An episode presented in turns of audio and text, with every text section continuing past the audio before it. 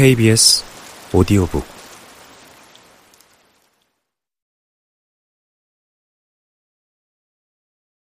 오. 위라클 더 비기닝. 0.000001%의 가능성이라도. 사람들에게 희망이 되는 사람이 되어야겠다. 재활병원에 입원해 있을 때 병원 기도실에서 이렇게 다짐했었다.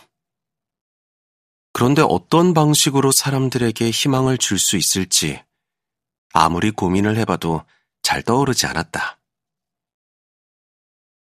4년 전 병원 기도실에서 품었던 나의 당찬 포부가 그저 허황된 소망으로만 남게 될까 걱정이 되기도 했다.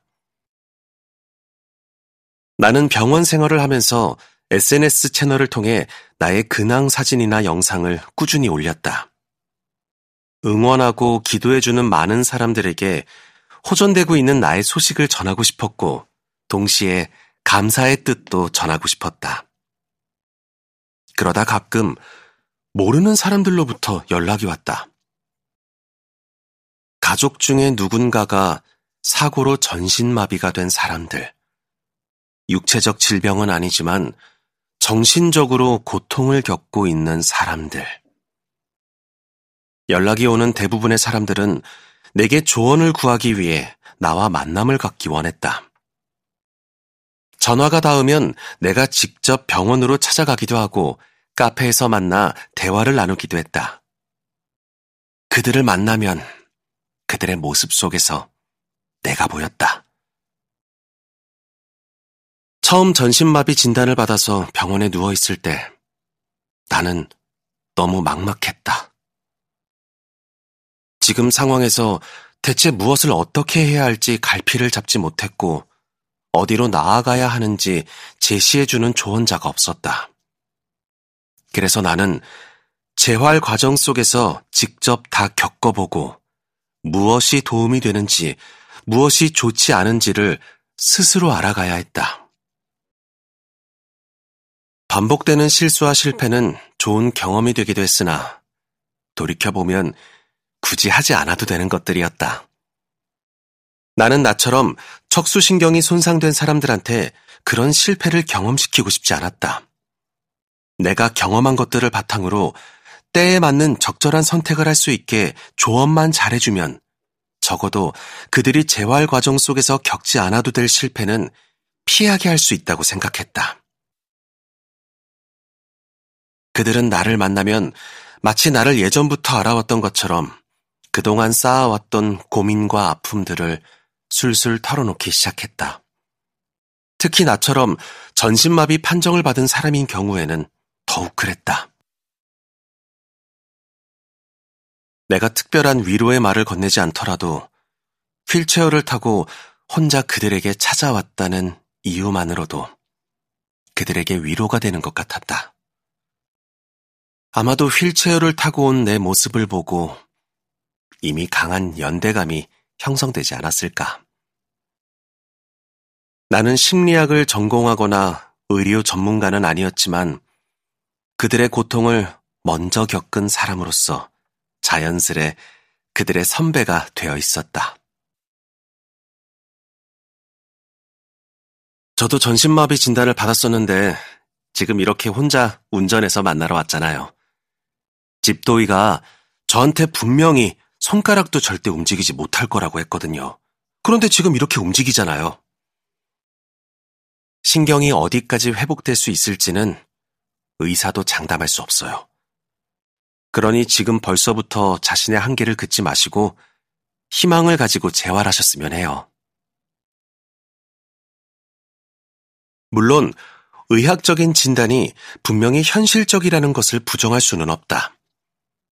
하지만 급성기 환자에게 가장 필요한 것은 긍정적인 마음을 가질 수 있게 해주고 용기와 희망을 잃지 않게 해주는 것이다. 혹자는 내게 이렇게 말할지 모른다. 헛된 희망을 주는 것은 오히려 그 환자에게 희망 고문을 주는 것이 아니냐고. 아니다. 만약 0.000001%의 가능성이라도 있다면 가능성은 있는 것이다. 사고 후 얼마 지나지 않아 위 일어난다라는 글자가 쓰여 있는 캘리그래피를 선물로 받았다. 나는 몇 년이 지나도록 이 캘리그래피를 카톡 프로필로 설정해 놓고 있다. 힘있는 글씨체와 기적을 뜻하는 파란 장미를 볼 때마다 힘이 난다. 사고 후에 8년이 지나 글을 쓰고 있는 지금도 나는 반드시 일어날 것이라는 희망을 내려놓지 않았다. 나는 지극히 희미한 가능성을 보고 희망을 품었다. 그 희망은 내가 열심히 재활할 수 있는 동기부여가 되었고 나는 그 힘으로 지금까지 살아냈다. 물론 의사의 말대로 영원히 일어나지 못할 수도 있다. 그런데 이제 그것은 내게 중요하지 않다. 희망을 품고 달려오면서 느낀 기쁨과 행복은 나를 이미 일으켜 세웠다.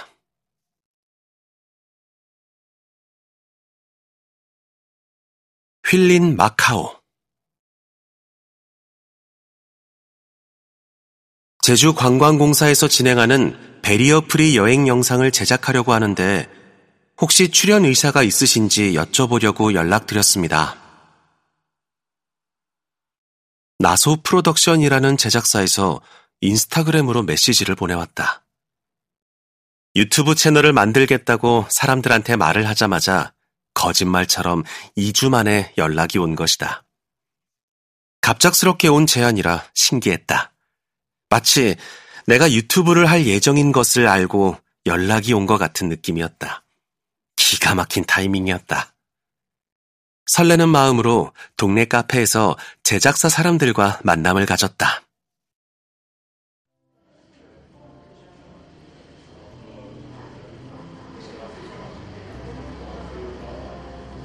여리여리한 여대생 두 명이 카페에 들어왔다. 평소에 생각하던 영상 제작하는 사람의 이미지가 아니었다. 두 친구의 이름은 영주와 보라.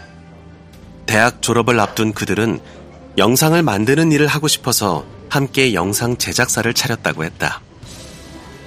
이들은 휠체어를 탄 사람이 친구와 같이 제주도에서 여행하는 모습을 재미있고 유쾌하게 담고 싶다고 했다. 제안을 흔쾌히 수락했다. 나한테는 카메라와 친숙해질 수 있는 좋은 기회이기도 했다. 제주도를 같이 갈 사람으로는 고민 없이 바로 지우와 망구를 선택했다. 지우는 나의 몸 상태를 누구보다 잘 알고 있었기 때문에 같이 여행하기에 가장 좋은 상대였다. 지우와 오랜만에 여행을 같이 가고 싶기도 했다. 그리고 망구도 마침 일을 쉬고 있었던 터라 같이 제주도를 가자고 하면 시간을 내줄 수 있을 것 같았다. 망구는 사진을 전공했기 때문에 사진과 영상에 대해 잘 아는 망구와 함께라면 이번 여행에 분명히 큰 도움이 될 것이라고 믿었다. 망구는 내가 병원 생활을 할 때 나를 간병해주기 위해서 종종 밤을 지새운 적도 많았고, 나의 몸에 대한 이해가 높은 친구였다. 그리고 워낙 친한 사이였기 때문에 같이 가고 싶었다. 망구는 흔쾌히 내 부탁을 받아주었다.